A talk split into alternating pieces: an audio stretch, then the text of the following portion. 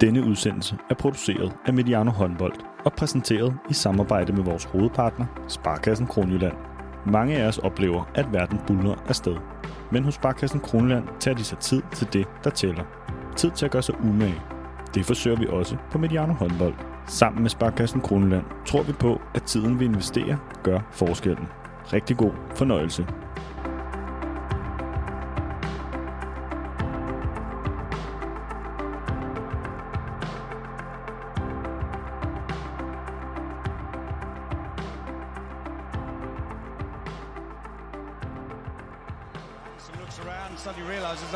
Free here.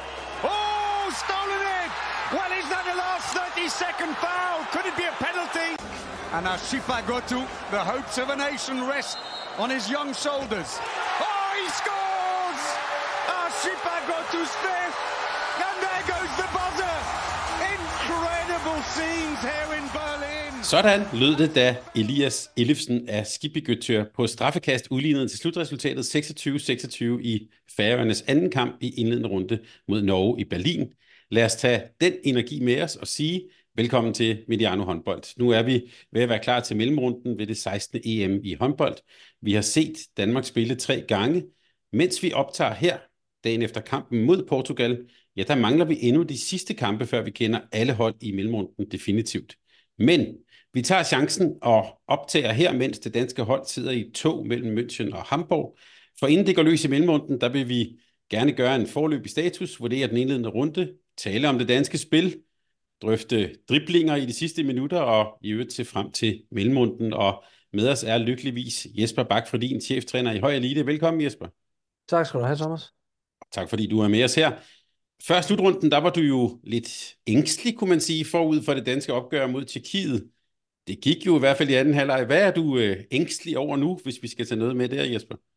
Jamen altså, nogle af mine bange anelser, synes jeg jo egentlig også kom, øh, kom lidt til syne øh, med det her øh, vanvittigt dygtige tjekkiske forsvar. Super aggressiv, gode til at få lavet en masse spilstopper og gøre det svært, og det synes jeg jo egentlig aldrig rigtigt, at, øh, at vi fik løst i, øh, i den kamp. Så, øh, så det, øh, det vejer lidt, og ja, der skal vi være rigtig, rigtig glade for, at vi har, øh, har to rigtig dygtige målmænd, som vi talte om, og her var det særligt Emil Nielsen, der jo lukkede buret fuldstændig af, fordi med, med, med 24 mål, tror jeg det er, øh, vi ender med at, med at lave selv, øh, er i mange kampe ikke nok til at, til at vinde, og så, så var det fint, at de andre ikke kunne lave mere end 14, øh, hvad den endte.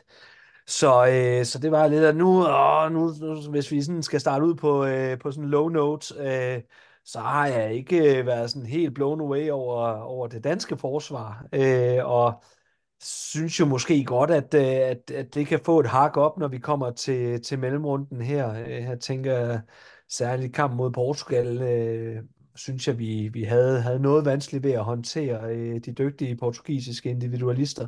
De her Costa-brødre her, både Niklas øh, Kirkeløkke, synes jeg øh, var lidt udfordret på, øh, på sine dueller, øh, til trods for, at han, han jo altså får ros i fjernsynet for at køre dem ud på baglinjen, så synes jeg, at han havde sine udfordringer begge veje.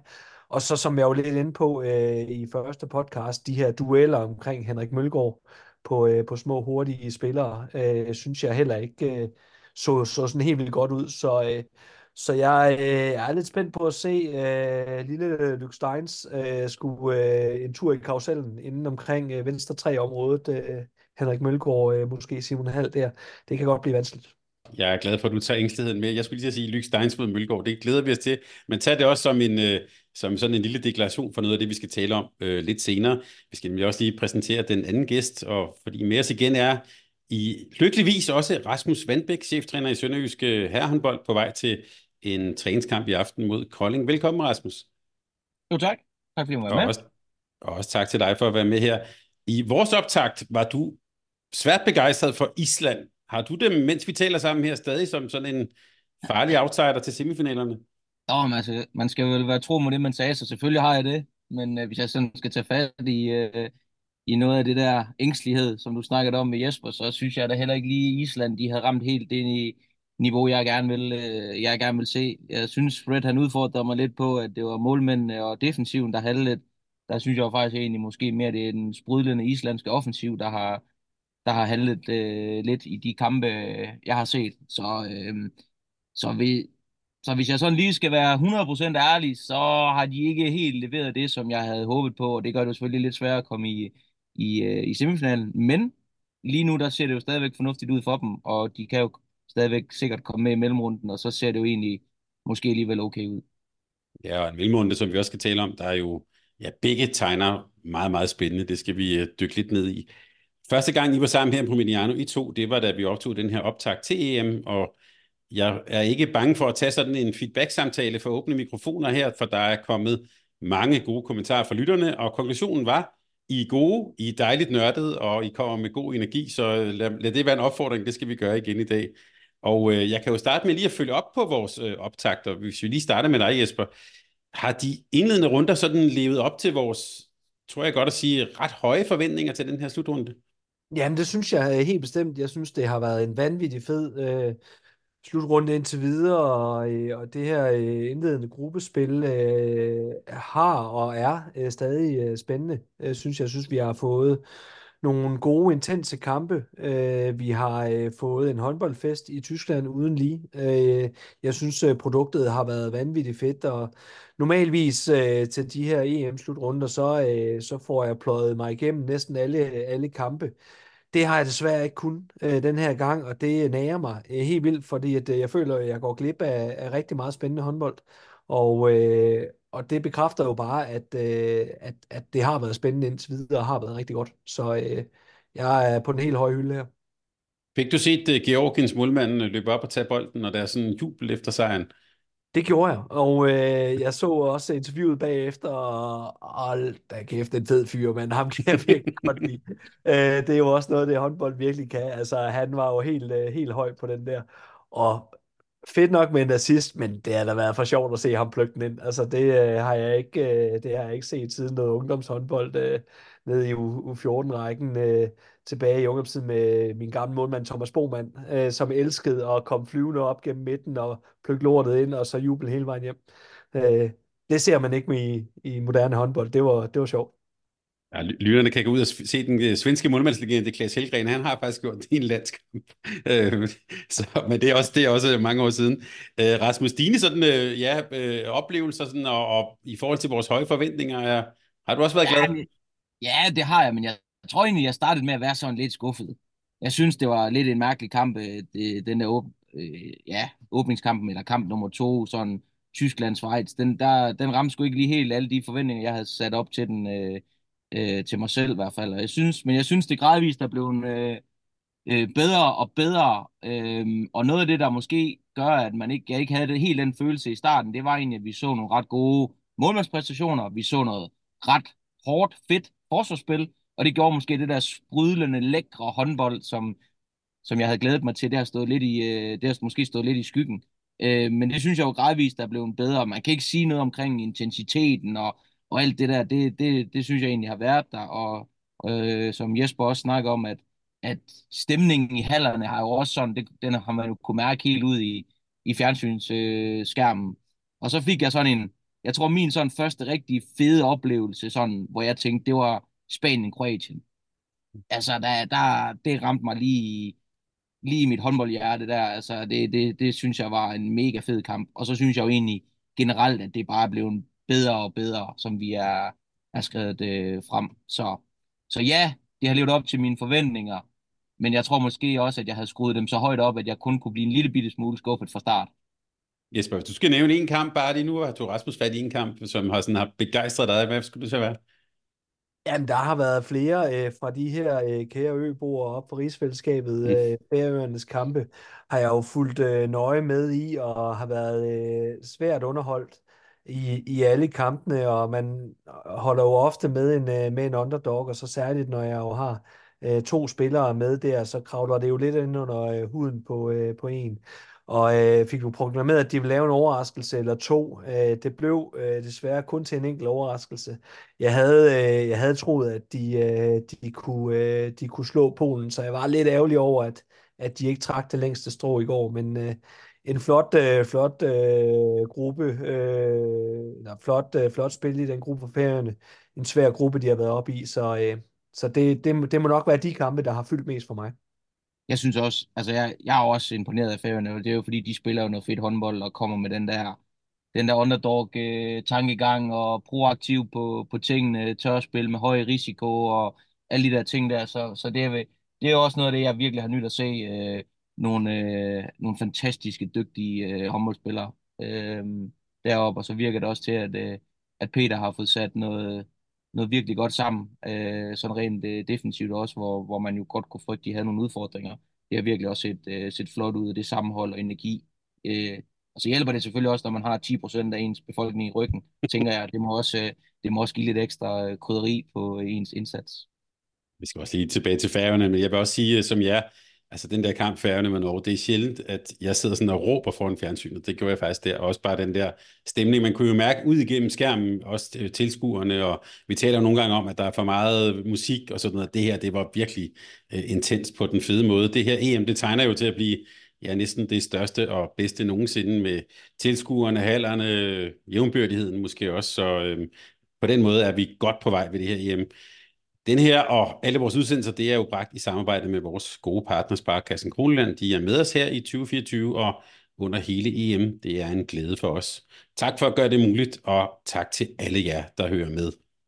Og det der med spænding, kan man sige, vi har jo set nogle meget spændende og tætte kampe, hvor meget små marginaler har afgjort kampene, eller jeg kunne sige det som Montenegros landstræner Vlado Sola siger det, shit happens. Der har været adskillige paniske afslutninger, hvor vi har set dygtige rutinerede spillere som Peter Djordjic, Harald Reinkind og også Martin Lekaj tage nogle måske ret dårlige beslutninger. Man får nærmest lyst til at råbe spil og løb som til en børnekamp. Rasmus, shit happens, men der har alligevel været en del shit her undervejs og, tænde, og, og tætte afgørelser. Hvad er det, vi har været vidner til ved det her EM i den, i den anledning? Jamen, det, vi har jo været vidner til, at det jo øh, heldigvis er mennesker, vi har med at gøre, og, øh, og det er jo en stor del af, af, af spillet og fejl og, og pres og forventninger jo også kan spille ind på selv den, øh, den øverste hylde, øh, og det synes jeg jo egentlig også var, jeg ved ikke om befriende er det rigtige ord, men, men øh, at, at man ser top-top spillere lave, øh, lave fejl, øh, fordi de er, er presset og, øh, og frustreret og og øh, at betydningen af kampene lige pludselig øh, spiller så meget ind. Og så er vi jo tilbage til, at det er jo fordi, det er nogle tætte, fede håndboldkampe. Øh, men det er da klart, at, øh, øh, at øh, jeg havde da nok været lidt træt af, af både Reiken øh, og hvad det ellers er, når vi har de her små sekvenser, som bliver øh, enormt øh, kampafgørende, og, og øh, vi ser jo de her situationer, hvor man jo henter tre mål, øh, som Island på ingen tid, eller Færøerne, der stjæler bolden. Altså, vi har jo set mange af de her eksempler. Øh, men det er jo også noget af det, jeg synes, øh, der som, som den neutrale tilskuer gør det vanvittigt spændende. Og jeg er helt sikker på, at havde jeg været øh, træner, så havde jeg været øh, forholdsvis frustreret og ked af det og sur. Og måske ikke taget det helt lige så øh, roligt, som øh, Sola han gjorde øh, efter kampen. Ej, han stod altså også og hamrede sit uh, taktikbord. jeg tror ja, stadig, at han var lidt frustreret, når jeg kom ud til medierne, tænker jeg. Øh, så, øh, men det er rigtigt, ja. jeg havde måske knækket min taktiktavle i selve kampen. Så kontrasten til at smadre sit taktikbord, gå ud til medierne og så sige, ja, yeah, hey, shit happens. øh, den er måske også rimelig stor. Men det interessante, det er jo også i de her situationer, vi taler om det hver gang, vi har sådan en, en vanvittig afgørelse, hvor man jo med største selvfølgelighed jo bare skal holde fast i bolden i 5 sekunder mere, øh, og, så, øh, og så har man vundet øh, håndboldkampen, eller spillet uafgjort, hvad fanden vi er henne af. Øh, at de her situationer, det, det, du kan ikke træne dem. Det findes ikke. Det findes ikke at træne sådan nogle øh, situationer. Du kan godt forsøge at opstille et eller andet i en træningsøvelse, hvor der kommer noget mere på spil, øh, så konsekvensen vil være større, men det vil aldrig nogensinde ramme ind i en større konsekvens, end at du står til en EM-slutrunde, og du, øh, du smider et point øh, ved, at, øh, at der står nogle øh, ekstremt ivrige modstandere, der bare skal have fat i den kugle, og der er en fyldt hal, og alle jo bare tænker, øh, åh øh, oh nej, åh oh nej, kig så det nu. Øh, så så det, øh, det bliver ekstremt komplekst øh, i de her øh, faser. Du kan ikke træne det. Og vi ser jo, det er Harald Reinken, det er Marcel Lekaj, det er Peter George, det er alle sammen bundrutinerede spillere, som får bolden i hænderne, som jo kommer til at lave den ene, øh, undskyld udtryk, børnefejl efter den anden, med at, øh, at begynde at drible for meget, så du kan afdrible, øh, så vi med øh, øh Elias Skippergøtto øh, afdribler, Øh, Peter Georges, der øh, laver den helt dumme med først at drible, og så ender med at hoppe op og tage, tage tre skridt og hoppe op, og så skal du kaste den et eller andet sted hen. Øhm, så, så og det er altså ikke bare hvem som helst. Det er dygtige håndboldspillere, der har mange år på banen og masser af rutine. Øh, så det bliver, det bliver bare komplekst, og du kan ikke træne det. Nej, og det, er jo, og det er jo det, der nogle gange er fascinerende ved vores, altså ved vores sport, det er jo, at vi kan godt træne rigtig, rigtig mange ting, men, men vi, kan aldrig, vi kan aldrig træne det pres, som det er at stå i den afgørende situation. Og det er jo lidt ligesom, når man træner 7 mod 6 for eksempel til træning, men det er også gratis.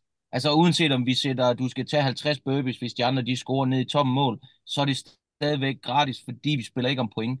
Og det er jo derfor, at man jo spiller de her kampe, øh, når det er lidt yngre, vi har med at gøre, jamen så lærer man jo først mange af de her ting, når man får lov til at stå i situationerne og prøve det, og lave nogle fejl øh, på tingene.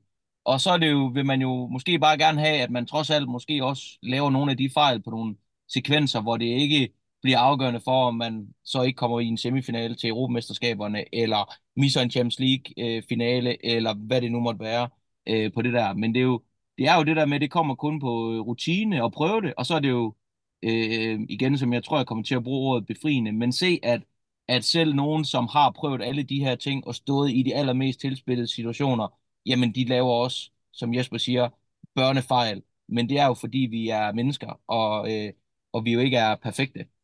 Så kan man sige, måske også i Norges tilfælde, der spiller historien måske også ind et eller andet sted øh, langt inde øh, i, i, i, i bevidstheden, at de har haft problemer med det her, så bliver det næsten sådan lidt, måske er det så der, Reinkind så bliver måske endnu mere nervøs, men når man så på tv-billederne, så så Sargussen faktisk relativt fri ud, han kunne sådan set bare have kastet den derover. Så øh, ja, godt eksempel på, at det her er helt ekstraordinære situationer. Jeg vil også lige spørge om noget andet, fordi det virker sådan ret tydeligt, at vi har oplevet en eller anden form for anderledes dommerlinje ved den her slutrunde. Det var I også kort inde på. Altså en linje, som mødt mange virker sådan ret begejstret over, hvor der er lidt større fysik. Øh, Ja, Jesper, hvordan har du, øh, hvordan har du oplevet det som, øh, som, som tilskuer, som ser til slutrunden? Jamen, jeg er helt enig. Øh, der bliver tilladt øh, lidt flere hårde taklinger, end vi er, vi er vant til at se. Øh, og der bliver også givet øh, færre udvisninger, som jeg lige øh, kan, kan vurdere det i kampene. Og det synes jeg er en kæmpe gevinst øh, for, øh, for spillet og seværdigheden i spillet. Øh, det er ikke, øh, det er ikke vanvittigt sjovt at se øh, over undertal hele tiden øh, hvor, øh, hvor tempoet ofte går, øh, går ud i det her undertalsspil. Det handler om at få tiden til at gå, frikast, øh, Øh, og så øh, få afviklet angrebet bedst muligt, så man kan, øh, kan løbe hjem og, øh, og, og dække op 5 øh, mod 6. Så jeg, jeg har egentlig været øh, rigtig godt tilfreds med det, og synes også øh, igen, hvis vi tager fat i Tjekkiets øh, forsvar, som jo i den grad får, øh, får, får stukket det danske angreb, øh, netop ved at være aggressiv og enormt taklende, synes jeg sådan kunne fornemme, at der var øh, gang i de sociale medier omkring, hvor svinsk øh, Tjekkiet dækkede op, og, og alle de her ting her, det må simpelthen være folk, der ikke, øh, der ikke forstår sig på håndbold, for jeg synes, de dækkede vanvittigt godt op, vanvittigt fedt op, og fik da i den grad øh, smidt noget grus i maskineriet øh, hos det danske angreb.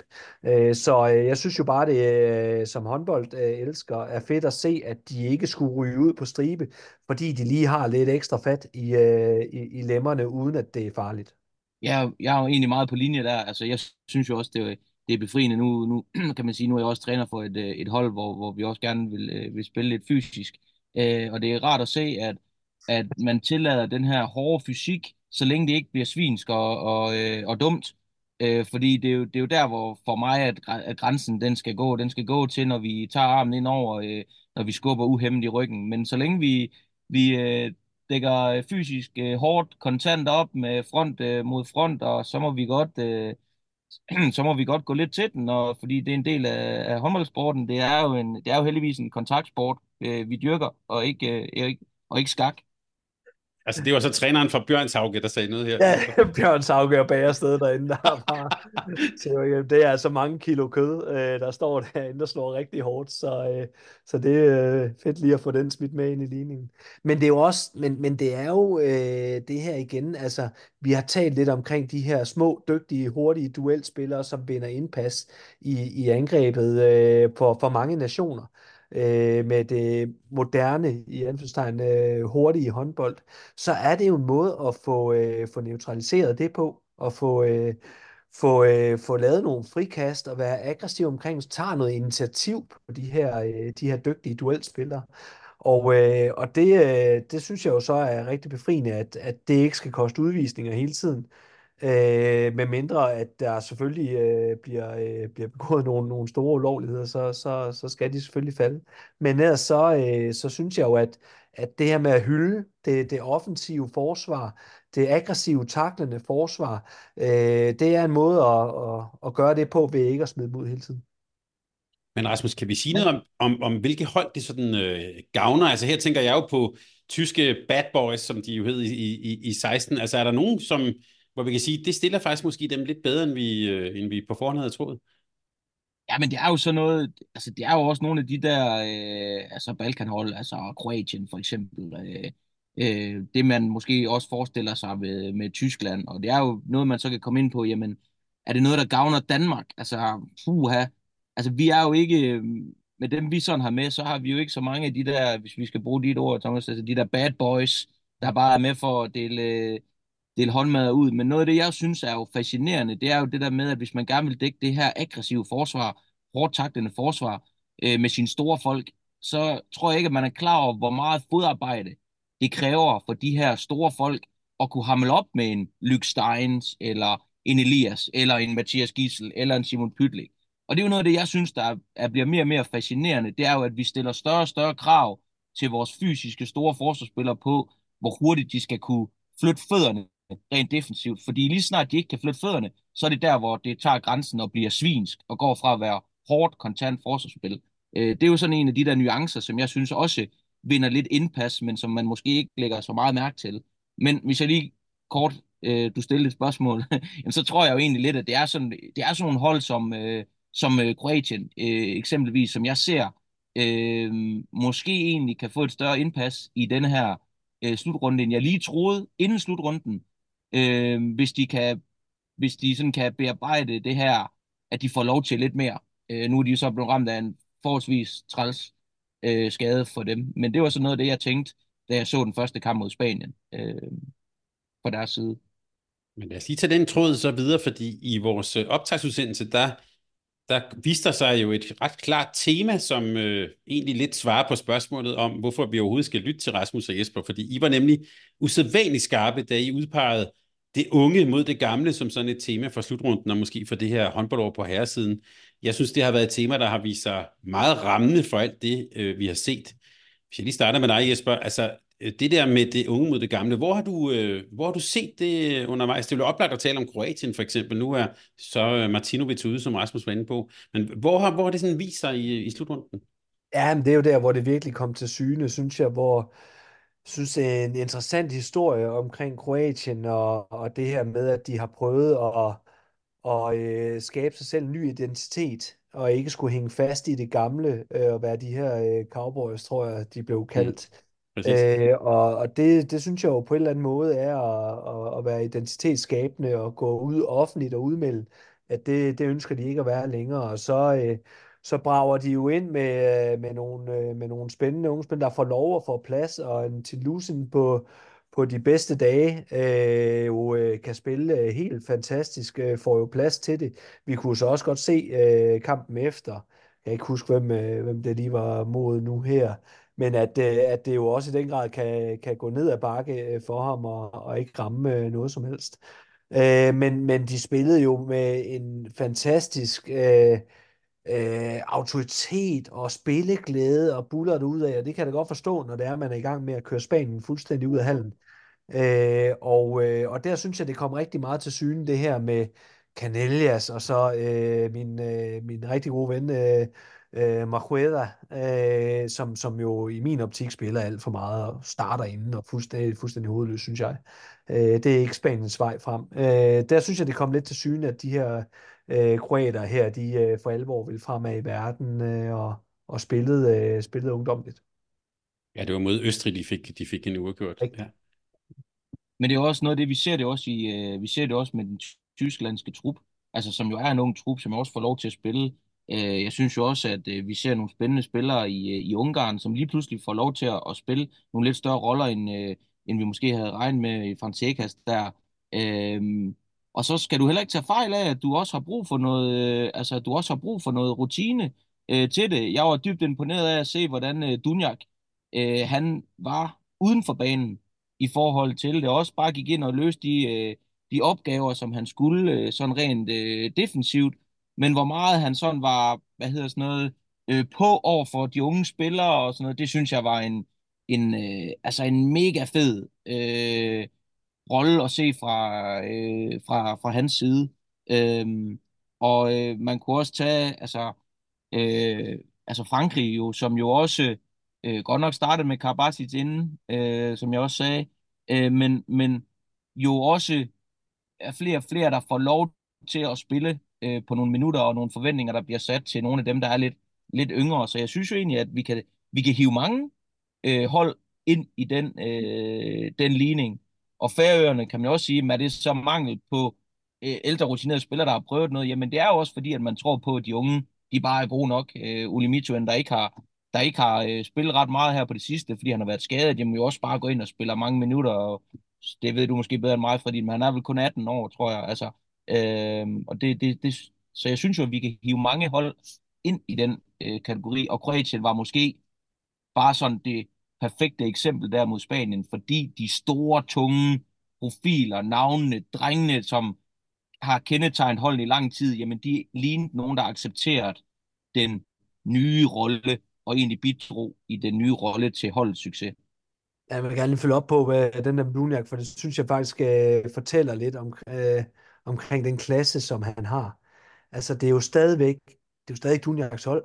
Altså, vi talte lidt om det i, i første podcast omkring det her med, hvem, hvem skal, hvis, hvis hold skal det være i Frankrig nu her, når Karabatic uh, øh, takker af, og, og skal det være, at de kan med, er der nogen til at tage den her? Det er jo, det er jo stadigvæk Dunjaks hold, han er bare indgået i en helt ny rolle, øh, hvor han jo er, øh, er fra bænken. En, en kæmpe personlighed for det her hold her, fylder enormt meget, og så defensivt selvfølgelig på det her øh, 5-1-forsvar, hvor, han, hvor det også er tydeligt at se, at han går all in på at styre det, selvom han ligger i toppen.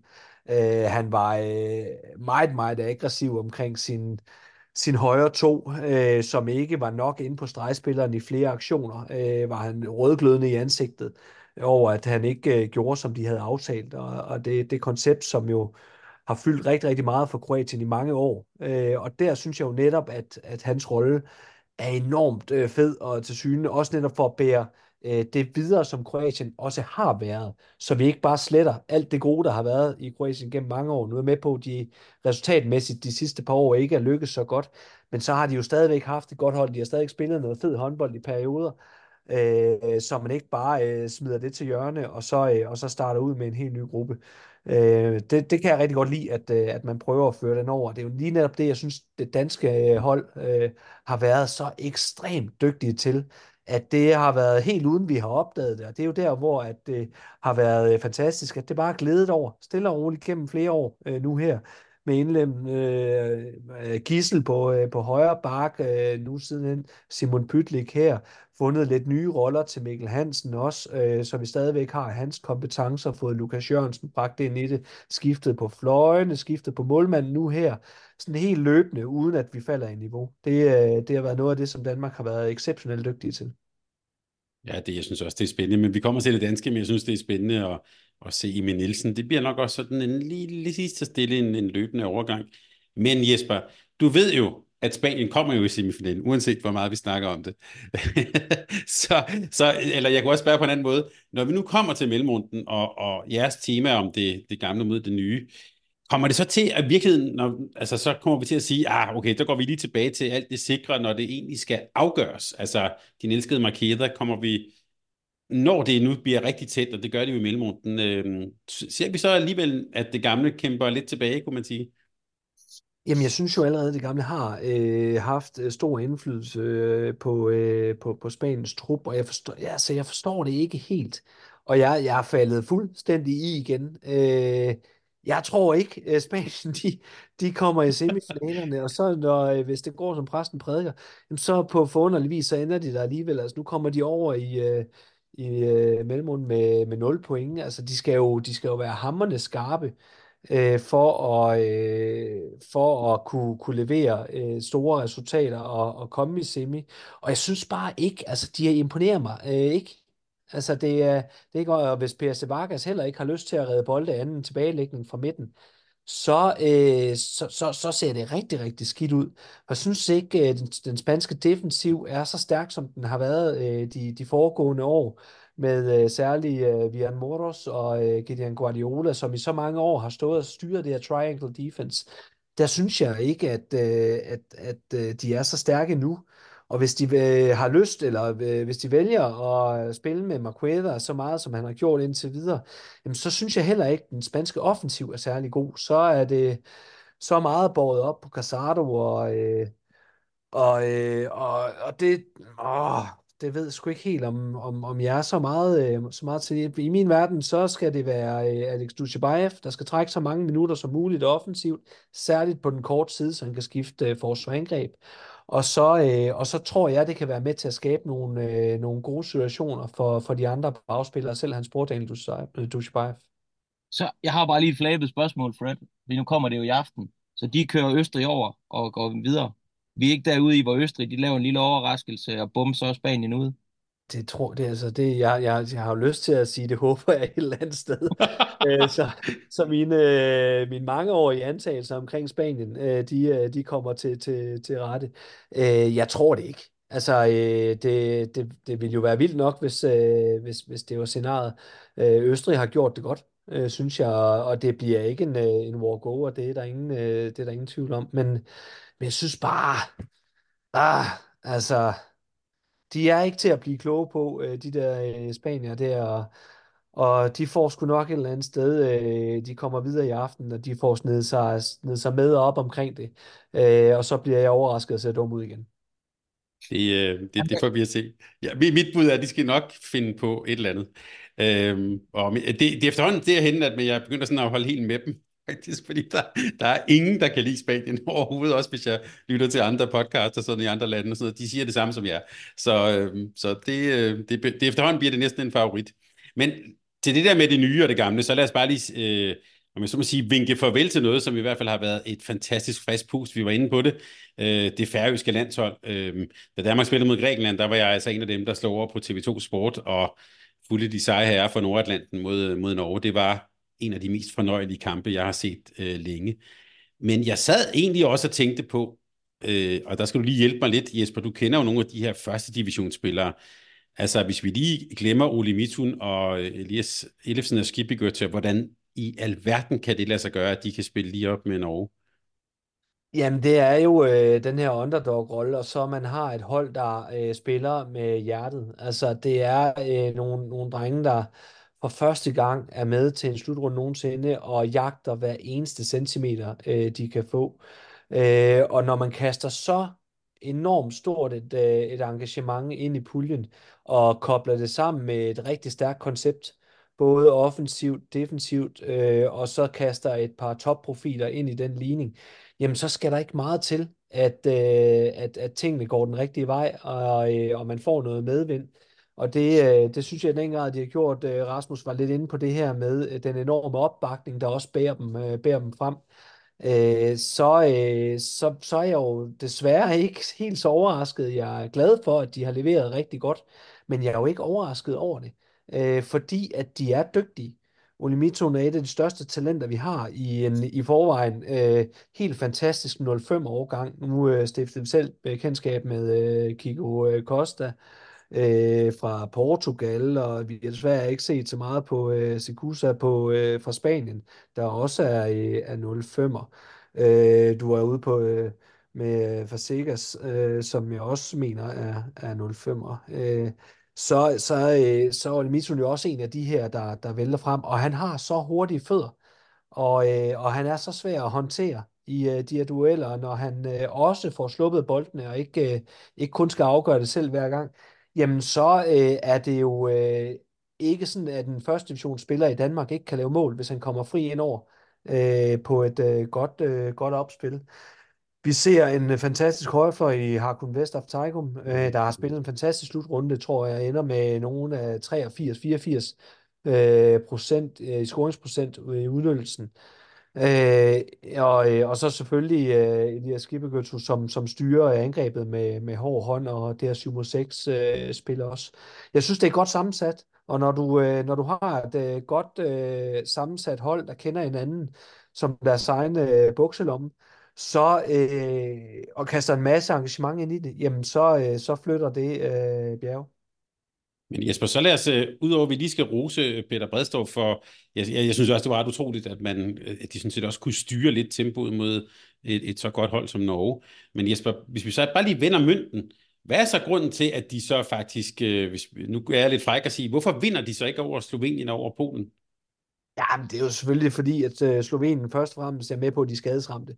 Men så er det jo en, en, en helt anden størrelse. Øh, med Homs nation har prøvet en masse øh, og har øh, topspillere rundt i topklubber. Øh, så selvfølgelig er Slovenien jo øh, spiller for spiller, og, og også øh, øh, hvis man sådan tager, tager grupper øh, i, øh, i kampen, et, et stærkere mandskab. Øh, det, er der ikke, øh, det er der ikke noget at sige til. Øh, jeg øh, tildelte dem øh, nogle procenter i den første kamp, fordi det var en åbningskamp, og fordi at Slovenien ikke kender dem øh, særlig godt, og, øh, og jeg tror, det var til Polens fordel, at de havde dem i kamp 3 og ikke i kamp 1, fordi hvis det havde været kamp 1, så er jeg øh, ret sikker på, at øh, Færøen de havde nappet en sejr i, øh, i første runde. Øhm, nu nåede Polen jo at, at få set dem lidt an og få forberedt sig øh, endnu bedre på dem, end, end de havde været, hvis det var en, øh, en første kamp øh, til en slutrunde. Og, øh, og det tror jeg kom til, til, deres, øh, til deres fordel. Så lad os, øh, lad os gå til en anden del af rigsfællesskabet, nemlig til, øh, til Danmark.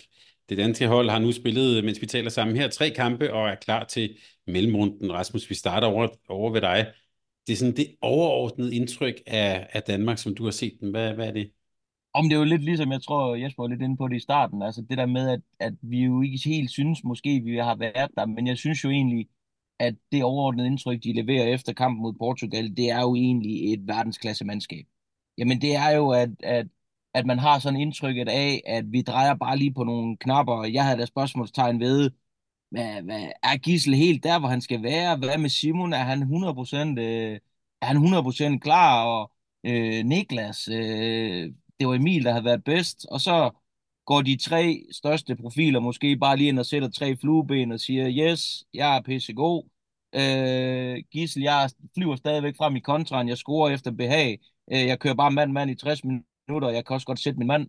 Øh, Pytlik, øh, jeg, jeg ved jo, at når han kommer med den der hop under hånd og klasker den op lige over hovedet på keeperen, så er det fordi, han er lige præcis, øh, hvor han skal være. Og Niklas Landin, han fik vel også lige sagt øh, til dem, der var begyndt at snakke om, om øh, Emil var den bedste så går han jo bare lige ind og har 19, øh, 19 øh, redninger, øh, 19 redninger og, øh, og så siger, at øh, ja, jeg er øh, verdens bedste øh, målvogter. Hvis der var nogen af jer, der i øvrigt var i tvivl om det, så, øh, så er jeg verdens bedste. Så, så man kan sige, på en eller anden måde, så synes jeg jo, at, at mit overordnede indtryk af, af det danske landshold, det, det har egentlig været rigtig fint. Der har været nogle ting, jeg ikke synes har, har hængt sammen. Det har Nikolaj jo også øh, udtalt, og det har spillerne også udtalt. Men det er ligesom om, at, at de er så dygtige, og de er så rutinerede, og de har prøvet det så meget, at det kommer stille og roligt øh, ind. Øh, så ja, så egentlig, egentlig et positivt indtryk. Jesper, øh, du skal nok også få lov lige at sige dit, dit overordnede indtryk, men jeg blev lige øh, ansporet af det her med Gissel og øh, hans jo målkavalkade her, da, da Portugal prøvede at spille 7 mod 6 mod os en, en lille nørdet detalje, øh, som jo egentlig også refererer lidt til vores optag. Der talte vi jo om 7 mod 6 spil, og Jesper, du var inde på det her med, at, øh, at du var øh, kan vi sige, spændt på, hvordan den her ny, mere nye dynamiske midte, hvad, hvad det vil få indflydelse for det. Det så vi så, og jeg ved også, du har lagt mærke til, at, øh, at målene, øh, altså selve øh, målrammen og nettene dernede i, i den her slutrunde, det er også sådan, at det er det gør det i hvert fald nemmere at kaste bolden op mod midten. Ja, det har jo betydning, at uh, slutrunden spilles i, i Tyskland, hvor mange af, af de øh, tyske haller ikke har det her fangenet. Vi talte også lige kort om det, inden vi gik øh, på podcasten her, øh, at det også vinder større og større indpas i, øh, i de danske håndboldhaller. Øh, og det øh, er noget, jeg nørder rigtig meget. Jeg mindes også, vi har, øh, vi har diskuteret det lidt i tidligere podcast, øh, her på, øh, på kanalen. Øh, og det fik vi jo at se, øh, ikke bare en, to, tre, men fire gange i træk, tror jeg, at Gissel han kørte sit, sit eget lille show, og det blev nærmest helt øh, grinagtigt øh, til slut, og Gissel selv øh, kigger grint, og Niklas Landin talte om, at han havde 4-5 assists øh, til Gissel øh, alene på den bekostning. Og det er jo, det er jo med til at, øh, at afmontere det her øh, 7-6 angreb. I hvert fald øh, visse typer afslutninger på 7-6 angrebet, fordi Øh, tydeligt at se, at, øh, at det danske forsvar i, i Sumo 6 tillader øh, distanceskud, enten fra, øh, fra baks eller, eller inden centralt, hvor øh, alle medspillere er på vej i fremdrift, fordi hvis de skal have bolden og løbe på ydersider, så, øh, så, så, øh, så skal de jo løbe fremad, ellers så er de jo aldrig farlige der. Og når det så er, at de får gode skudchancer, og de kommer op og skrunden, så er der ikke nogen, der er klar til at løbe ud. Øh, så øh, hvis man ikke får frie øh, fløjeafslutninger, frie stregeafslutninger, som, som tager længere tid at afvikle, og, og alle angrebsspillerne kan se, at nu kommer der en afslutning, jamen så får vi det at se, som, øh, som, som vi så i går, med øh, her er det så Mathias Gissel, der, der løber hurtigt til midten, fordi han rigtig gerne vil lave mål. Det plejer at være Lukas Jørgensen, hvis han er inde, der er dygtig til at løbe op og kaste ned i, i tom mål. Og Savstrup var jo også rigtig sød til at give Gissel bolden, så han kunne lave et mål mere, øh, da det var ham, der løber op og tog fat i bolden. Og det, øh, det, det er jo et eller andet sted øh, rigtig positivt for de folk, der ikke kan lide øh, Sumo 6-angreb, at, øh, at det bliver straffet, fordi det øh, bliver noget sværere at, at praktisere den del af spillet. Ja, altså, og det er jo det der med, at det kræver jo så, at man er endnu skarpere og, og på sine aftaler i sit 7 mod 6. Altså det vil sige, at konceptet skal være endnu skarpere, og det er jo der, hvor man siger, vi, vi vil jo som dem, der gerne spiller 7 mod 6, jamen, der vil vi gerne have, have bolden ud på fløjene eller ind til stregene, fordi det giver nogle muligheder for at løbe ud. Jeg synes også, der var nogle af sekvenserne, hvor det lignede et portugisisk hold, der ikke havde trænet ret meget 7 mod 6. Altså en playmaker, der løber igennem ind over midten, hænger ind i midten og scorer, og så står øh, både højre fløj og højre bak øh, Costa og kigger øh, lidt og venter egentlig på nærmest, at bolden den er kommet op til midten, før der er nogen, der begynder at overveje, at de skal, de skal, de skal løbe ud. Øh, bare lige sådan en lille note til det der med, at jeg er også blevet lidt inspireret af Widerson. Øh, det er jo mit hold jo, Island jo. Øh, den måde, han kaster den ned i, øh, i tom mål på øh, med topspin og, og, øh, og det hele. Jeg gik faktisk lige selv og legede med det til træning her forleden og for, med mig selv. Øh, det var jeg fandme dårlig til, øh, så vil jeg gerne lige skynde mig at sige. Men, men øh, det, det synes jeg faktisk var lidt sjovt og lidt spændende, så de siger, der er jo også flere og flere øh, hold, der prøver at lave modtræk til, hvordan er det, vi kan straffe det her på den ene eller den anden måde. Det er jo noget af det, der er så fascinerende ved, øh, ja, ved, ved vores sport. Altså det er at der kommer noget, og så må vi jo prøve at agere på at sige, hvordan kan vi, hvordan kan vi så gøre det sværere og, og øh, for dem, der gerne vil lige præcis det her 7 6. Ja, fordi du nævner ham. Jeg, jeg stod lige og slog ham op, for jeg skulle lige være sikker på, at hans fornavn det er Elidi Widerson. Men det er nemlig rigtigt, den der måde, han slipper bolden på. Helt fantastisk, Jesper. Du, du ja, det så vi, så vi jo nogle år tilbage på de her frikastopstillinger. Hmm. Og den, øh, som aktiv spiller, den leger jeg også med. Det gør herren aller i håndledet, og skal, skal sende sådan en afsted med, med høj fart. Og vi ser det faktisk også op i uh, svenske uh, skøvde, hvor uh, uh, Jonas Samuelsson, uh, Øh, han praktiserer akkurat samme uh, afslutning, og, og dem, øh, dem, dem har jeg set en hel del, og jeg har ikke set ham brænde endnu. Jeg tror, han har ja, en 7-8 på 7-8 øh, netop på den der afslutningsform. For, så det kan også godt være, at det er noget, der vinder indpas. Og så lige i forhold til, øh, til det her igen med 7 mod 6, fordi der er jo ingen tvivl om, det har jo fyldt ekstremt meget for Portugal i mange år, flere år. Øh, og øh, og det kan igen være noget omkring det her med de unge øh, versus øh, det, det gamle, øh, fordi at øh, det er ikke noget, øh, Kiko Costa har, øh, har, har gjort sådan helt vildt meget i, tror jeg ikke. Han er i hvert fald jeg er enig i, at han var i hvert fald ikke sådan helt klar til at løbe ud på, på alle situationerne. Og den gode gang med, at jeg skal lige se, om den går ind, før jeg løber ud, i stedet for bare at løbe ud, når det bliver afsluttet. Øh, og der kan man godt se, at han ikke har, har været med i, i de øh, år på landsholdet, hvor, øh, hvor 7 6 har været et kæmpe tema. Og så hænger det selvfølgelig også sammen med, at de ikke har de samme stregspillere med, som, øh, som de har haft de andre år. Nu er det jo reelt set kun Louis Farade, som, øh, som er, er den her øh, 7-6 stregspiller. Øh, de begynder at benytte øh, bagspillere derinde, fordi de ikke har øh, deres normale stregspillere med. Og det kunne også godt give lidt mudder til, hvordan er det, vi skal afvikle det. Bliver det så mere skydende, i stedet for mere på indspil, på ydersider, øh, de her ting. Og jeg synes jo netop det her med, at, øh, at, at at nogle af holdene har det konceptuelt, og der er nogle af holdene, der ikke har det. Portugal har det konceptuelt, men har fået, fået smidt en, øh, nogle øh, udfordringer ind i ligningen, fordi de ikke har stregspillerne med tydeligt at se, at Færøerne har det klart som, som koncept og har mange små 2-2 aftaler på deres, øh, på deres 7-6-spil. Flere varianter, hvor tingene skal starte henne. Øh, og, så, øh, og så har Schweiz jo også, øh, selvom at det jo nærmest øh, var, øh, var pin, pinagtigt at kigge på i, i runde 1, så har de det jo stadigvæk. Og øh, Lukas Laube jo ender med at lave, jeg tror han laver 9-10 mål øh, i, i kamp 2. Ikke? Bare lige to noter til det. Altså, hvis jeg lige skal blive det, så så man jo også, øh, øh, Makedonien øh, 7 mod 6. Øh, og øh, noget af det, jeg blev lidt overrasket over, det var, at jeg så sågar Sverige øh, lige pludselig spille nogle angreb øh, 7 mod 6, øh, som jo i hvert fald er noget, som det er helt tydeligt, de så nok har arbejdet med. Fordi det er i hvert fald noget, der ikke er, er, øh, er standard for, øh, for Sverige. Og så synes jeg jo, det er spændende. Jeg sad og, og så noget, øh, noget håndbold, øh, hvor ja, det er jo så et år siden nede i Minden, hvor man egentlig begyndte med at have sådan en fast aftale med, at modsatte fløj af bænken løb til midten. Altså det var den fløj, der skulle løbe til midten, fordi så havde du egentlig hele tiden vinklen ned mod mål og kunne se, hvor målmanden var henne i, øh, i spillet. Så alt afhængig af, hvad for en side øh, man skiftede i, jamen der var det så den modsatte fløj, øh, der løb til, øh, til midten og havde Karl Blanksen til at kaste den, kaste den ned i tommål, som de havde øh, på deres niveau relativt øh, god succes med øh, på tingene. Ja, hvilket jo også giver rigtig god mening, og det var jo også det, vi så øh, med Mathias Gissel i går. Jeg er så ret sikker på, at havde han haft en kort tid, så var det stadig ham, der var løbet til midten. øh, men, ikke gjort planlagt i hvert fald. Nej, men, men det, det, det giver selvfølgelig nogle, øh, nogle rigtig gode vinkler i forhold til at kunne skyde målmanden og kunne se ham hele vejen øh, så man ikke kommer til at lave en, øh, en bummer og, og, og lægge en tilbagelægning til, til målmanden. Så, øh, så klart, det er interessant at, at kigge lidt i, hvordan kan vi straffe det her øh, 7-6 øh, angreb.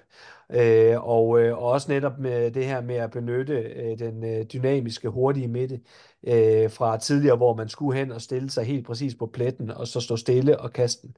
Så er det jo blevet noget hurtigere at kunne tage de her løbeskud nu øh, og igangsætninger lidt væk fra, fra pletten ind i midten. Det med at aflevere til målmanden, det er det, vi nu kalder for en likaj, da han der skød Nebosja Siemens lige, lige maven der. Også en fantastisk, øh, en, en fantastisk højdepunkt ved den her slutrunde. Uh, Jesper, lad os lige gå tilbage til lidt det overordnede indtryk, eller måske skulle jeg spørge på en anden måde. Øh, du, du nævnte jo i, øh, i, i starten her din lidt sådan overvejelse omkring det danske forsvar. Hvis vi bare lige kigger på, på defensiven generelt, og målmændene, der har Landin og Emil Nielsen jo en redningsprocent på 43,44 efter tre kampe, og det næstbedste par, det er uh, tyske Andreas Wolf og David Speth, som har en på 36,67, så der ligger de jo rigtig, rigtig godt til. Men du nævnte, at du var lidt bekymret for, øh, for, for den danske defensiv, Lyk Steins over fra Mølgaard og så videre. Hvad, hvad er det for noget forsvar, vi har set i de tre kampe for Danmark? Jamen altså, en ting er, at vi har øh, fantastisk dygtige målmænd. Det har vi ligesom fået afdækket, det er vi alle sammen enige om, det er nogle af verdens bedste. Men de skal selvfølgelig også have hjælp af deres forsvar. Jeg synes, det var ret tydeligt i går i kampen, hvor øh, Niklas Landin i, i første halvleg måske ikke ramte det helt høje niveau med skuddene fra distancen, og Nikolaj Jacobsen øh, siger i timeouten, at, at de skal, at Niklas skal have lige en lille smule mere hjælp, så skal han nok redde de bolde.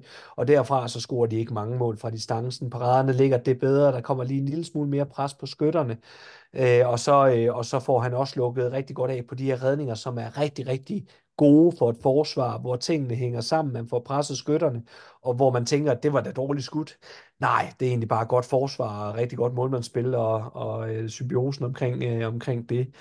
Øh, men, øh, men det er rigtigt, som du siger, jeg ikke fordi jeg sådan er jublende lykkelig over, over den danske defensiv, og det er særligt over for de her små duelspillere. Vi talte lidt om det i forbindelse med optagskampen med, øh, med Thomas øh, Barbak over for Mølgaard og, øh, og, øh, og Martin Klima er også på, øh, på både lidt, lidt brud og skud i, i det område der. Og der ser jeg stadigvæk nogle udfordringer øh, omkring øh, de her små, hurtige spillere over for Mølgaard, som jo øh, har en helt anden øh, antropometri. Han er meget større, han er øh, stærkere, og han er øh, tungere, og også langsommere. Øh, og der er der altså nogle udfordringer. Det synes jeg, Henrik Mølgaard plejer at løse på et øh, rigtig højt niveau i sin positionering. Men her kommer øh, udfordringen omkring øh, Niklas Kirklykke, som jeg også synes har været der Niklas Kirkeløkke er en fantastisk dygtig forsvarsspiller, men jeg synes ikke, at han har fundet helt roen og stabiliteten i sin defensiv på, øh, på højre to øh, derovre, og synes jeg har haft behov for mere hjælp, end han har været vant til. Og det betyder selv sagt, at Magnus Saustrup bliver nødt til at hjælpe Kirkelykke lidt mere, træde en lille smule længere over, end han er vant til. Og det efterlader Henrik Mølgaard på et større område til de her små duelspillere, hvor vi jo allerhelst gerne vil stå kompakt omkring Mølgaard, så han kan stå og være stor, og ikke skal ud på øh, for, store, øh, for store afstande fra, fra de 6 meter. Øh, så, så er det bedre at stå og være store og kompakte i det område, og så må de skyde over ham, i stedet for at løbe forbi ham. Øh, så det er en af de udfordringer, jeg har set, og, og tænker jo også, at, at Holland måske vil prøve at se, om de kan udnytte. Rasmus, du skal nok, ja, lige, nok lige få lov at sige noget om, om forsvaret. Jeg vil bare lige spørge uh, Jesper sådan helt konkret, hvis vi nu ser frem til mellemrunden, så tænker jeg, som vi har set uh, Sverige, Felix Klar uh, ned der. Hvordan ser du det? Hvordan ser du sådan den udfordring? Øh, jamen, der er jeg da rigtig glad for, at de kender hinanden rigtig godt. Øh, fordi det tænker jeg måske kunne være en fordel for, øh, for Henrik Mølgaard. Og, øh, og det er ikke lige så nemt for en højrehånd bagspiller at angribe ned på, på venstre 3 eller på, på 4'eren, øh, er der nogen, der bruger som terminologi, øh, som det er at angribe ned på 3'eren, øh, højre 3, hvor vi har Savstrup, som er vanvittigt dygtig, øh, både øh, fysisk og øh, med, med styrke i duellerne, men også hurtigt på fødderne, god til at positionere sig. Så det er lidt vanskeligere at få en højrehånd øh, til at angribe over i det område. Det giver i hvert fald nogle, nogle nye vinkler øh, at skulle angribe på, som, øh, som jeg tror vil, øh, vil, vil passe lidt bedre i forhold til opbakningerne øh, fra, øh, fra Savstrup, hvis de går indvendigt på, øh, på Henrik. Og lige i forhold til Felix Klar, så, øh, så, så er han jo en fantastisk duelspiller. Det, øh, det har vi set i mange år i, i håndboldligaen, og, øh, og, og, og vil selvfølgelig give nogle problemer, men det ved Danmark jo også, så det handler jo også om at, at stå tæt i det område. Øh, og øh, hvis, øh, hvis øh, svenskerne de øh, spiller meget med Erik øh, Johansson og, øh, og, øh, og Kalle Valenius på venstre bak, eller måske en øh, Jim Gottfredsson i samme kæde med Felix Klar, så er de ikke helt lige så farlige på duelspillet derover. De er noget større, øh, skyder lidt mere, i hvert fald øh, øh, Erik Johansson og, øh, og, øh, og Karl Valenius. Øh, så der kan vi godt tillade os at, at, at ikke bakke helt lige så meget op. Så lige præcis det matchup tror jeg ikke er så farligt igen. Men så er det jo bare så fantastisk, at Danmark jo har øh, flere forskellige forsvarsformationer, som gør det sværere at ramme ned i duellerne. Det så vi øh, mod Portugal, da Kiko Costa blev ved med at løbe rundt om Henrik Mølgaard med, øh, med hurtige, øh, hurtige ben, jamen så kan vi smide øh, Magnus Saustrup op i et 5-1 forsvar, og så øh, skaber det nogle helt nye situationer øh, i forhold til, til de her øh, duel-ting. Så der er det jo dejligt, at vi har flere forsvarsformationer i, øh, i baghånden. Ja, det, det var alt for meget snak, Fred, så, så nu, nu skal jeg lige lidt tilbage til at starte med. Altså sådan, noget af det, jeg synes, der var, noget af det, der var interessant i forhold til den der timeout, som Nikolaj han snakker om, eller som Jesper også nævner, Nikolaj nævner, det er jo, at, at det han egentlig beder om, det er, at I er nødt til at vælge nu, drenge. I er nødt til at vælge enten kontakten på, øh, på Martin Costa, eller nogle bedre parader. Og det er jo det, man tit snakker om med, sådan i målmandsspil, det er, at hvis det bliver en mellemting, at vi ikke rigtig får fysisk kontakt, og vi heller ikke rigtig har nogle brugbare parader, så bliver det for svært for vores målmænd. Så nu vil vi enten have hård kontakt, så vi tager farten af skuddet, eller nogle gode parader. Og jeg tror egentlig, det der blev tanken, det var, øh, stik nu armen op, læg nogle gode parader, han må ikke knække den rundt om, så ordner Niklas resten. Øh, og det var i hvert fald det, jeg, jeg, øh, jeg, sådan, øh, jeg sådan så på det. Og så synes jeg jo faktisk, at den er øh, interessant, fordi man kan sige, at vi bliver jo testet her mod Holland, øh, mod en af de hurtigste. Øh, det er jo lidt noget anderledes duelspil, øh, Luke Stein kommer med end Felix Klar, fordi det er jo rigtig meget på løb og rigtig meget på hurtighed. Og det bliver jo det bliver rigtig spændende at se, hvordan vi, øh, hvordan vi kan løse det. Øh, flankeret af en enorm hurtig, eksplosiv øh, venstreback i Danny Bynes øh, over for Kirkelykke, som, som Jesper også siger, at vi godt kunne få lidt udfordringer på. Så det bliver jo spændende. Og så synes jeg jo, at jeg så for første gang i går det, jeg synes er Sveriges bedste angrebsopstilling. Med Jim Godfredsen, Felix Klar og Lukas Sandel. Mm. Øh, det synes jeg er Sveriges bedste angrebsopstilling. Øh, og den fik vi for første gang lov til at se i, øh, i går øh, i nogle, øh, i nogle, øh, i nogle glimt øh, der. Og det, det tror jeg bliver spændende. Men som Jesper han siger, at det er jo der, hvor vi de kender jo heldigvis både øh, øh, øh, Lukas øh, forholdsvis øh, godt, og, øh, og de kender også øh, Felix øh, forholdsvis, øh, forholdsvis godt. Og så bliver det jo ikke det samme tryk for en venstre bak, når det er Jim, men det er jo så der, hvor der kommer en, en håndboldhjerne ind af en anden verden, øh, som kan se det. Men det var noget af det, jeg egentlig var spændt på, om vi fik at se. Og jeg synes, de første to kampe, jeg så med Sverige, der var det sådan, de spillede nærmest i kæder, og de spillede nærmest på minut, tal, Og jeg var lidt spændt på, om det sådan var, var, var beslutningen. Og der kunne jeg så se i går, da, da det virkelig spidset til, jamen så var det trods alt den kæde, som jeg synes er den bedste angrebskæde, øh, der også fik øh, lov til at spille. Det, det synes jeg var lidt, øh, lidt spændende i går, øh, som egentlig taler lidt ind i noget af det, Jesper han, øh, han også øh, snakker om. Jeg tænker lidt tilbage på det der, som vi snakker med at lægge parader kontra, kontra takler. Jeg er fuldstændig enig i det. Og, øh, og det kom så to situationer, synes jeg. Der var det her løbeskud, fra øh, Martin Mikos, hvor, hvor øh, Jonas Nyhøj øh, får sagt, at, øh, at der skulle være der haft en redning. Nej, det er sindssygt godt øh, trukket rundt om paraderne over i den side, og det er jo egentlig kun fordi, at Niklas Landin er så dygtig til at læse skytten, at han egentlig gik rigtigt. Han burde ikke være gået derover. Og så er det det her lidt, lidt triste hopskud, øh, hvor han trækker den rundt om og, og, og stuser den ind i midten af målet, hvor Landin egentlig sidder, hvor han skal, men, men med, med verdens bedste målmand øh, jo nogle gange øh, bliver lidt forventet på, at han skal, den skal han også have haft. Ikke? Og, det, det, og det synes jeg også, han skulle. Men, men derfra så er jeg enig i, at de blev mere afstemte omkring, hvad er det, vi gør? Går vi i parader, eller er det, vi skal ramme dem? Så jeg er fuldstændig enig i, at det, og det gav jo også Niklas nogle bedre forudsætninger for at redde boldene. Øh, og det, der fik vi set et, et forsvar, der hang sammen med, med sin målmand øh, efter det, øh, faktisk. Så det er jeg egentlig fuldstændig enig i. Og det er jo især på de der det er det, jeg, gerne vil, det, jeg egentlig gerne vil frem til. Det er jo især på dem, der har den her enorm hurtige skudafvikling, at det bliver så afgørende, at man vælger, vælger en strategi, fordi at du når ikke at få din parade op, du når ikke at få en takling på, hvis du sådan vil lidt begge dele, når du har den her enorm hurtige skudafvikling, som også flere og flere af de unge, nye øh, spillere øh, har. Det er også derfor, at en Damgård, han kan være enormt svær at håndtere for et forsvar, fordi han har den her enorm hurtig skudafvikling for de stående skud. Øh, og det er jo lige ind i din, i, i din, øh, i din tanke, Thomas. Jeg tænkte, at vi lige skulle bringe ham i spil også i, i dag. Ja, ham, sad, fået... ham sad jeg faktisk også lige at tænke på, da du sagde det, men jeg ikke kalde ham, øh, kalde ham ung og, øh, og, og moderne. Jo, moderne, men ikke, men ikke ung. Han har jo rundet nogle, nogle år, men det er lige præcis det der hurtige aftræk, øh, som, som du er inde på. Det er, det, øh, det er jeg fuldstændig enig i. Men egentlig lidt interessant, øh, når vi sådan snakker det her med det unge øh, mod det gamle, som jo lidt er blevet et billede, vi har, vi har fået øh, bygget op der så er Sverige jo lidt atypiske, Øh, hvad det angår. De er jo kommet til, øh, til slutrunden med, med nogle unge, øh, i landsholdsregi i hvert fald, øh, skytter på venstre bak. Det er jo ikke øh, duel til videre spil til indspil. Nej, det er, øh, det er spil op til hest. Og så, øh, og så pløk, pløk boldene afsted med, med, med fuldstændig øh, vanvittig øh, hastighed øh, på de skud der. Så det er, det er jo en lidt anden måde at, at gribe an på, øh, orkestreret af Jim Gottfriedson, og så og Felix Klar i forhold til, til, til de her øh, dueller. Men ellers så er det jo egentlig ikke det øh, moderne håndbold, som vi var lidt inde på, som, som Island og Danmark jo øh, vinder stor indpas øh, med.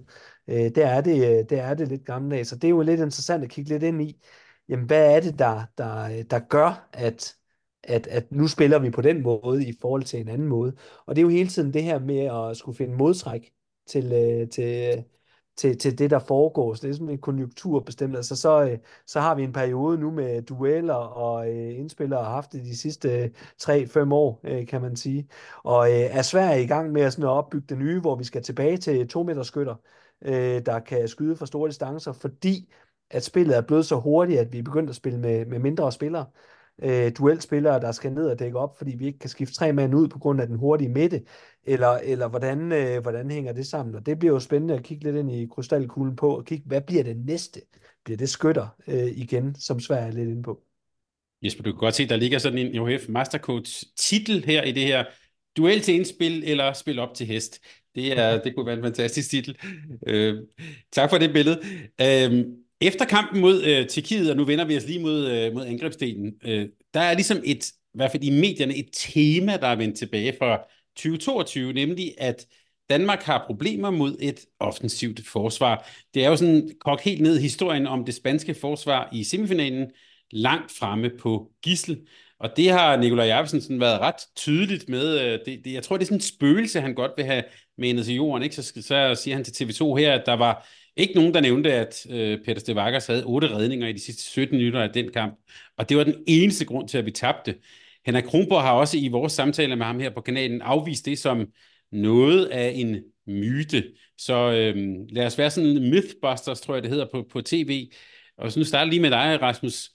Er det en myte, eller er det rent faktisk en udfordring for Danmark? Jeg tror sgu, jeg synes, det er en myte. Altså, hvis jeg skal være helt ærlig. Altså, men det er jo klart, at hvis du, hvis du rammer gissel på det rigtige tidspunkt offensivt, så har du en chance for at, at, at, at stikke ham.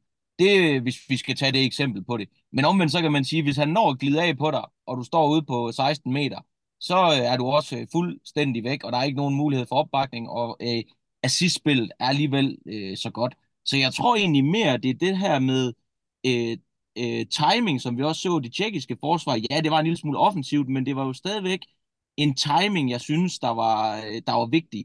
Ud fra et 6-0 forsvar, jamen du kan tage den her timing i den aggressive tilgang, tror jeg, jeg vil kalde det, i stedet for en offensiv øh, tilgang. Så tror jeg, jeg vil bruge øh, udtrykket aggressiv tilgang.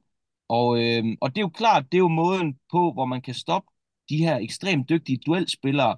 Det er jo ved at ramme timing i noget aggressivt forsvarsspil.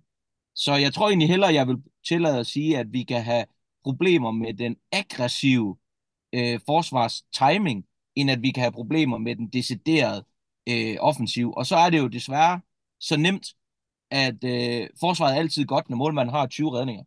Øh, det er jo sådan den, den opfattelse, man, man har som, øh, som øh, tilskuer og som øh, og også nogle gange som journalist. Altså det der med, hold kæft, de dækker godt op i dag. Ja, altså hvis vi går hjem og kigger på den, mig og, og Fred, så synes vi nok egentlig ikke, vi dækkede super godt op, for der var de de aftaler, vi ikke havde, men det hjalp lidt, at vores målmand havde 20 redninger. Jesper, men jeg ved også, Gissel øh, besøgte vi også i efteråret der, øh, efter en kamp mod Melsungen. Altså det er jo også blevet en ting i, i den tyske Bundesliga, i hvert fald hvis de kommer lidt problemer, så sender de bare en mand langt, langt, langt, langt frem på Gissel. Hvad, hvad, hvad tænker du om den der, ja, måske myte, Jesper? Jamen, jeg synes måske godt, der kan være øh, en lille smule om det. Jeg er egentlig øh, igen lidt øh, på bølgelængde med det, som, øh, som øh, øh, Rasmus er inde på, øh, at det er i højere grad aggressiviteten frem for, øh, frem for højden. Og de spiller jo lidt ind, fordi hvis du også kan være aggressiv på større områder, øh, og, og, øh, og man ikke derved ikke overlader initiativet til øh, for eksempel Mathias Gissel, så er det vanskeligere for ham at komme, øh, komme fri. Øh, det giver sig selv, at hvis det er, at duellen den bliver taget ud på, øh, på 12 meter i stedet for på, på 9 meter, jamen så er det sværere for Mathias at komme igennem øh, på et aggressivt forsvar. Øh, men det gør jo også nogle gange, at det efterlader enormt meget plads øh, til, øh, til de andre, fordi Gissel er så dygtig, at han nok skal få trukket sin, sin mand. Og så kommer den helt store øh, kunst her. Det er, om øh, Mathias Gissel, han evner at få sluppet bolden videre med kvalitet øh, eller han, øh, han ender i øh, noget frikast, eller, eller en halvdårlig aflevering videre, så det bliver sådan lidt noget hakkelse, øh, som man skal angribe på. Og der synes jeg, vi så øh, kontrasten til øh, mod Tjekkiet, som, øh, hvor, hvor øh, øh Mathias Kissel ikke evnede at få, få sluppet bolden. Øh, og det betyder vanvittigt meget for øh, Mikkel Hansen, for Rasmus Lauke, og især for, øh, for Simon Pytlik også. Og der synes jeg jo netop, at vi så den gode udgave af Mathias Gissel, øh, som øh, over for øh, Portugals øh, defensiv, som ikke var helt lige så aggressiv, så det var også lidt nemmere øh, for ham at komme af med bolden. Men for øh, jo både øh, spillet øh, Mikkel Hansen rigtig god i første halvleg, får spillet øh, Simon Pytlik rigtig god på, øh, på sine aktioner, øh, og vi får øh, både straffekast og sidst fra, øh, fra Gissel til, øh, til stregspillen til gennembruddet, hvor det ofte endte i frikast i, øh, i den første kamp. Og så kan det godt være, at han kun havde lavet to mål efter øh, 20 minutter, eller 22 minutter, eller hvor meget det var, og, og øh, kommentatoren på TV2 ikke havde opdaget det første øh, mål, han havde lavet. Så, så synes jeg jo faktisk, at det var en, en, en fantastisk god halvleg fra øh, Mathias Gissel, selvom han ikke var lige så i øjenfaldende fordi at han, han gjorde de andre øh, gode. Og øh, det kan man altså bedst, når man slipper bolden og ikke ender i frikast. Og det er jo der, hvor vi snakker om det der berømte flow. Altså det der med, hvis du kan, hvis du kan med de hurtige, dygtige spil, håndboldspillere, som, øh, som vi blandt andet har, hvis du kan skabe et flow, jamen så gør det sgu ikke så meget, om du står på 12 eller 16 meter, fordi så er de så dygtige og så hurtige. Og det er jo noget af det, hvis jeg skal tage fat i mine darlings igen, det er jo noget af det, jeg har været lidt ked af at se med Island.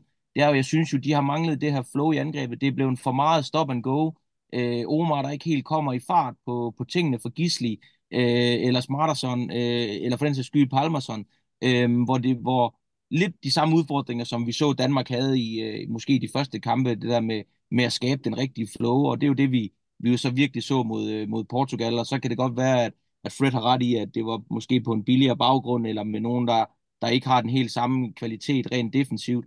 Øh, men, men det er i hvert fald noget af det, jeg, den kontrast, som jeg, jeg også savner omkring Island, øh, som var det første spørgsmål, du stillede mig, øh, Thomas. Altså, øh, og det er jeg også spændt på at se, om de stille og roligt også finder det, det flow øh, tilbage igen, fordi så, så er de svære at håndtere de her enormt dygtige håndboldspillere, som eksempelvis Mathias Gissel.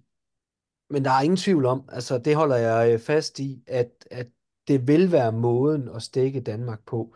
Det er jo ved at tage, være aggressiv omkring øh, særligt Mathias Gissel, men egentlig også de andre på, øh, på den første duel. Øh, jeg synes, øh, vi har set det øh, tidligere mod Danmark øh, være, være et våben for modstanderne. Jeg tænker tilbage på en kamp mod Ungarn. Jeg kan desværre ikke lige helt huske, hvad det var for en, øh, for en slutrunde, men, men Ungarn der også lykkes med at stå helt op i hovederne øh, på de danske spillere og tage, tage fart ud, ud af dem. Jeg synes også, at fransk, franskmændene øh, lykkes med at tage Mathias Gissel øh, lidt ud af, af ligningen med Thibaut Brie, der, øh, der dækkede ham øh, vanvittigt godt op. Og jeg synes også, at øh, Tjekkiet lykkes øh, ret fint med det, så jeg er lidt spændt på at se, hvordan de andre hold de vil gribe det an, for det skal jo også være noget, som de kan finde ud af. Det kan ikke bare mm. være noget, nu beslutter vi her til morgen, at nu dækker vi noget helt andet end det, vi har trænet, fordi vi møder Danmark. Men, men det ville være øh, et, et dårligt matchup for, for Danmark med de her, der står helt op i hovederne. Med mindre at Danmark jo er så skarpe, som vi lige var inde på, på deres videre spil. Særligt vores dygtige duelspillere i Mathias Kiesel, Simon Pytlik, øh, Rasmus Lauke stadigvæk i, i den, øh, den øh, terminologi også, fordi han jo stadigvæk er god på sine dueller. Selvom det går lidt langsommere og lidt tungere, så er han jo stadig vanvittigt god til det. Så, så det hele, det ligger i, øh, i viderespillet, men jeg, jeg vil da, hvis jeg skulle øh, rende ind i øh, det danske landshold, så ville jeg tænke, uh, shit, jeg bliver nødt til at prøve at gøre noget ikke bare stå tilbage og overlade alt initiativ til de her øh, pokkers dygtige angrebsspillere. Så må man ud og prøve at se, om man kan, man kan dække lidt, lidt destruktivt og få slået tingene lidt i stykker og, og se, om man kan frustrere dem lidt, komme lidt ind i hovederne på dem. Det er jeg egentlig meget enig i, og det er jo derfor, jeg er helt sikker på, at der ligger noget 7 mod 6 nede i Nikolaj Jacobsens øh, skuffe, som vi ikke har fået lov til at se nu. Fordi han godt er med på, at mm, der kan komme noget, hvor vi kan blive udfordret på de her ting, og hvis vi ikke lykkes med vores plan A, B og C, jamen så er jeg helt sikker på, at der ligger en eller anden øh, øh, sædel nede i skuffen, som er, hedder plan D, som så er 7 mod 6 spil, øh, som vi bare ikke har fået lov til at se i, øh, endnu. Øh, så det, det er jeg meget spændt på. Ja, det er jeg også øh, 100% øh, sikker på, at der ligger, ligger et lille joke-kort, som man kan, kan smide på bordet, hvis det bliver nødvendigt. Det er jeg ikke sikker på, at det bliver nødvendigt. Øh, men, øh, og så får vi det jo aldrig at se, men jeg vil også hellere se noget 6 mod 6 spil, end jeg vil se 7 mod 6, men, men det, øh, det er jeg også helt enig i, og helt sikker på. Og så er der jo også den lille, om jeg så må sige, hage ved det, som er det sidste, vi skal tale om, nemlig de hold, vi skal spille imod. Altså, man har måske lidt vanskeligt ved at se de blågule gå så langt frem, øh, men aggressivitet skal vi nok få se. Lad os lige tale lidt her til sidst om de to øh, mellemrunder, og hvis vi skal sådan øh, øh, tage mål efter den indledende runde, så kan det kun blive meget underholdende med de 12 hold, der er tilbage. Det ligner sådan to lidt forskellige halvdele, og i den ene, der har vi det, jeg vil kalde for et Scandinavian Open med Slovenien, og i den anden har vi det, som ligner et meget sådan tæt centralt europæisk opgør med, med Island øh, formentlig med. Danmark skal øh, lægge ud mod Holland onsdag, øh, fredag mod Sverige, søndag mod Norge, og så tirsdag mod Slovenien. 4. på papiret i hvert fald meget spændende opgør, som det ser ud nu. Jesper, hvis jeg lige øh, hopper ud i det øh, med dig, og hvis vi kigger på det her Scandinavian Open, for Danmark, og vi går over med point sammen med Sverige, så ligner måske det afgørende opgør. Er det mod Norge?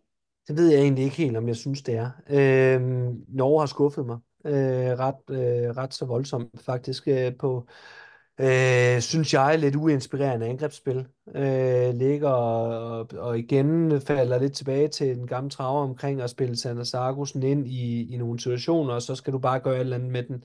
Øh, og det, øh, det synes jeg ikke lykkes for, øh, for det norske angreb.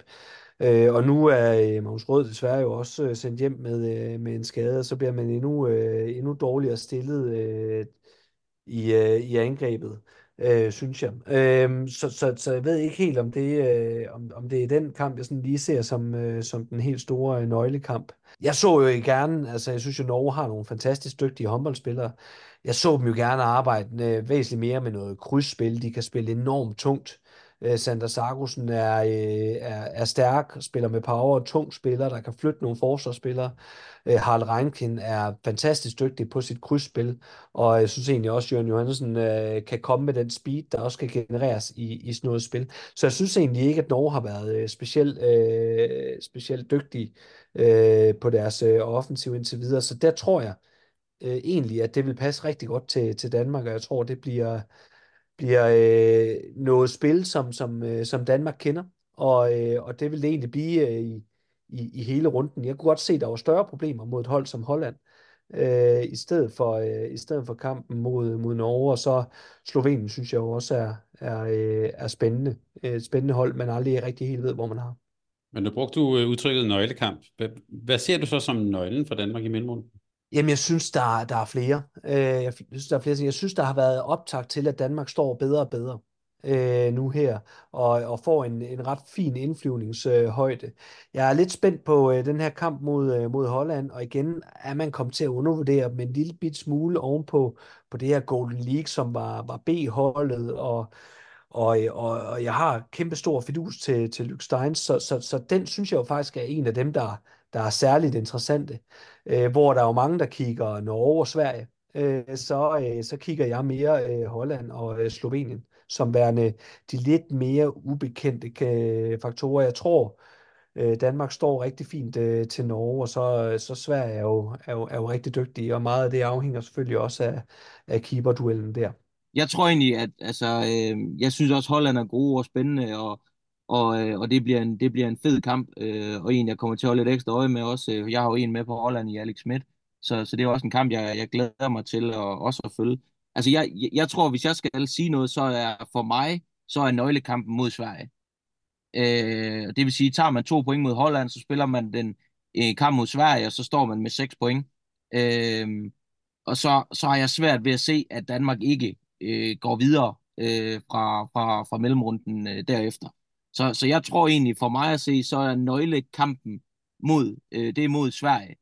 Dermed ikke sagt, at skulle man øh, tabe den, hvilket jeg ikke tror, man gør, jamen så, øh, så er man jo heller ikke ude øh, i den forstand, øh, hvis vi antager, at man har slået Holland i den første. Øh, så, men jeg tror egentlig, at, at, at for mig, der er nøglekampen for, øh, for Danmark, det er, det er den der mod Sverige, fordi hvis man vinder den, øh, så er jeg endnu mere overbevist end jeg er i forvejen, om at Danmark kommer i, øh, i semifinalen. Og jeg tror, hvis man slår Sverige, så er man også sikker på, at man vinder øh, mellemrunden og, og møder toeren fra den anden pulje. Ja, Sverige det bliver en er rigtig... også det næstbedste hold. Altså det, det, det, det skal vi slå fast. Det synes jeg, synes jeg klart, de er, når Norge har, har skuffet Slovenien af skadesplade øh, og, øh, og mangler og mangler lidt på, på bredden, og, og Holland er jo ikke helt på den hylde. Jeg synes bare, der er noget særligt omkring den her, øh, den her første mellemrunde kamp mod, øh, mod Holland. Og jeg er fuldstændig enig i, altså hvis vi kommer godt igennem mod Holland, hvilket jeg forventer, forventer jeg, så står man med den her, øh, den her afgørende kamp mod Sverige, og så så fiser kampen mod Slovenien jo nok ud i sidste ende, hvis det er gået, øh, gået fint øh, i, øh, i de tre øh, foregående kampe. Øh, det er mere sådan på spillet, jeg sådan tænker, de her Holland og Slovenien, hvor, fordi at Danmark jo vil gå ind som tårnhøje favoritter. Det vil de ikke partout gøre mod, mod svensk mandskab. Den er, den er lidt mere lige. Øh, og men at Danmark er jo favoritter i alle de kampe, stiller op i i øjeblikket. Og det var ved at sige, det var tænkt lige på den her weekend. Øh, fredag Sverige, søndag Norge. Prøv at tænke på, hvor meget der kommer til at være snak om det her mulighed er reserveret og så videre, så videre. Det bliver, det bliver sådan en fin skandinavisk weekend, vi skal have fat i. Øh, og vi kan sige til lytterne, den kommer vi selvfølgelig til at følge op på, når vi er blevet lidt klogere på det her. Det glæder vi os til at tale meget mere med med, øh, med Jesper og Rasmus om. Men Rasmus, lige øh, til sidst, så skal vi også lige kigge over lidt på den anden gruppe. Den kender vi jo, mens vi optager her, ikke helt i detaljer, men vi kan da i hvert fald godt sige måske lidt om nogle af holdene. Er du for eksempel blevet klogere på, øh, på Frankrig? Nej, det, det er jeg simpelthen ikke. Altså, øh, og, øh, men jeg synes jo, man, man skal vel rose sig selv en gang imellem, eller måske rose sine kilder en gang imellem, så man siger, vi fik i hvert fald ret i, at øh, øh, Samir han ikke startede inden og var slet ikke på holdkortet i den, øh, i den første kamp, som, som jeg havde hørt. Øh, til gengæld synes jeg, at det var vanvittigt befriende, at man så ret hurtigt tog den beslutning, at det var måske en god idé at, at have ham med på bænken øh, i, det, i det mindste. Og jeg var så spændt på at se, om det var øh, den kamp, han skulle stå, om det var besluttet på forhånd, eller man rent faktisk ser, at jamen, det kan sgu godt være, at vi, at vi skal bruge ham øh, noget mere, end vi øh, umiddelbart havde, øh, havde tænkt. Øh, men jeg er sgu ikke rigtig blevet klog på Frankrig. Og jeg synes jo egentlig, at det er, øh, at det er lidt øh, øh, spændende, fordi der jo stadigvæk er nogle spørgsmålstegn i forhold til, hvem der skal med i den her mellemrunde, øh, i den her gruppe her. Øh, Island møder Ungarn, jamen øh, vinder Island, jamen øh, så er det dem, der tager to point øh, med over. Øh, taber Island, jamen så er det jo lige pludselig et spørgsmål, om det er Serbien, der går med i stedet for, hvis de så slår, øh, vinder, deres, øh, vinder deres kamp. Øh, nu udfordrer jeg jo Fred lidt på, om, øh, om øh, Spanien bare gik automatisk gik med videre, hvis det var, at øh, når de nu bare lige skulle møde Østrig. Øh, så der er jo stadigvæk nogle spørgsmålstegn i den, øh, i den der pulje, som jeg synes er, er spændende, og det gør jo bare, at det bliver lige så fedt at skal se, se, mm. se håndbold i aften. Øh, jeg skal så se lidt, øh, når jeg selv har spillet kamp i aften, så tager jeg en, øh, en midnatstur og lige kigger lidt på, på de kampe der. Men, men det, det glæder jeg mig i hvert fald til, og så synes jeg jo egentlig, at at det, der har, det, det, jeg glæder mig mest til at se den der, det er jo, om Kroatien kan, kan fortsætte uden Martinovic og på den, den hype og den glæde, som de har. Fordi så kunne jeg godt se, at, øh, at, de, kunne blive, øh, at de kunne blive spændende at, og, øh, at kigge over i, i den der i den mellemrunde. Men jeg er desværre bange for, at, at øh, skaden på Martinovic, den bliver, den, den bliver for stor. Øh, et stort tab for, øh, for Kroatien i aften her. Ja, Frankrig-Tyskland, og jeg kan jo ikke lade være at tænke tilbage på VM 2007, Frankrig-Tyskland i Tyskland, altså et af de største dramaer, jeg kan huske at have set. Altså, øhm, og vi kan vel også bare sige, hvis, hvis Tyskland lykkes, men lad os bare sige lykkes med noget, så, øh, så skal de nok, som vi talte om i vores optakt, så, øh, så skal man holde øje med, med det tyske unge, øvrigt, unge tyske hold. Der er del med også øh, noget energi på det hold og, øh, og, og, og på hjemmebanen. Øh, til sidst, Jesper, hvad vil, du, øh, hvad vil du holde øje med i den, nu kalder den den, den centrale europæiske mellemrunde der, hvad, hvad, hvad vil du kigge efter der? Jamen, nu har Rasmus jo drillet mit hoved en lille smule omkring det her med, kunne det ske, at Spanien ikke går videre? Øh, så øh, så, så øh, popper jeg en flaske champagne hjemme og tænker, Øh, nej, altså den, det, det, det, det, det kan det godt være, de der er under maksimal pres i hvert fald, og det har ikke, øh, det er ikke øh, kørt sådan fantastisk øh, for Spanien, synes jeg ikke, og igen, som snakker om, hvis de ikke har redninger, så, øh, så kan alting jo ske, og Østrig er ikke noget, øh, noget dårligt hold på nogen måde. Øh, de kan i den grad godt, øh, godt øh, spille håndbold, og særligt defensivt kan de slå rigtig hårdt. Øh, øh, og, og så det, det, det kunne måske egentlig godt blive, øh, blive en match. Og så selvfølgelig, som du er inde på, så, øh, så Tyskland-Frankrig opgøret. Kan øh, Tyskland krige sig igennem øh, et af verdens bedste mandskaber øh, og, øh, og komme, øh, komme videre med to point til, til mellemrunden? Og hvis de gør det, øh, så, øh, så tror jeg ikke, at Spanien, om end de kommer videre, så tror jeg, at den dør der. Altså, så, øh, så tror jeg, at det bliver, øh, det bliver Tyskland, der på hjemmebane øh, har kriget sig øh, til, øh, til en semifinaleplads i, i den mellemrunde der. Så det bliver, det bliver lidt spændende at følge. Jeg er meget, øh, meget spændt på de to, øh, de to opgør, og, og, øh, og jo mere jeg tænker over det, jo mere kunne jeg egentlig godt se, at Østrig kunne, kunne lave den der. Øh, og så når det viser sig på næste podcast, så går det som det plejer. Det gør det nemlig fuldstændig, og øh, det, det kommer vi til at tale om her, når vi optager igen senere på ugen, der, der samler vi op på det hele. De her, tusind tak, fordi I vil være med her. Jeg kan se øh, også, hvor I er, der er dejligt solskin. Tak, fordi I vil være med. Selv tak. tak. Det, jeg, jeg måler jo også den her type udsendelse på, hvad vi får nævnt undervejs. Vi kom godt omkring Markeder. Tænk, vi også fik nævnt Bjørntauke. Det må virkelig være altså, pil op. Og så øh, har jeg også lært det nye udtryk, spil op til hest. Det, var, øh, det tager vi også med os. Tak for det, og tak til alle jer, der lytter med.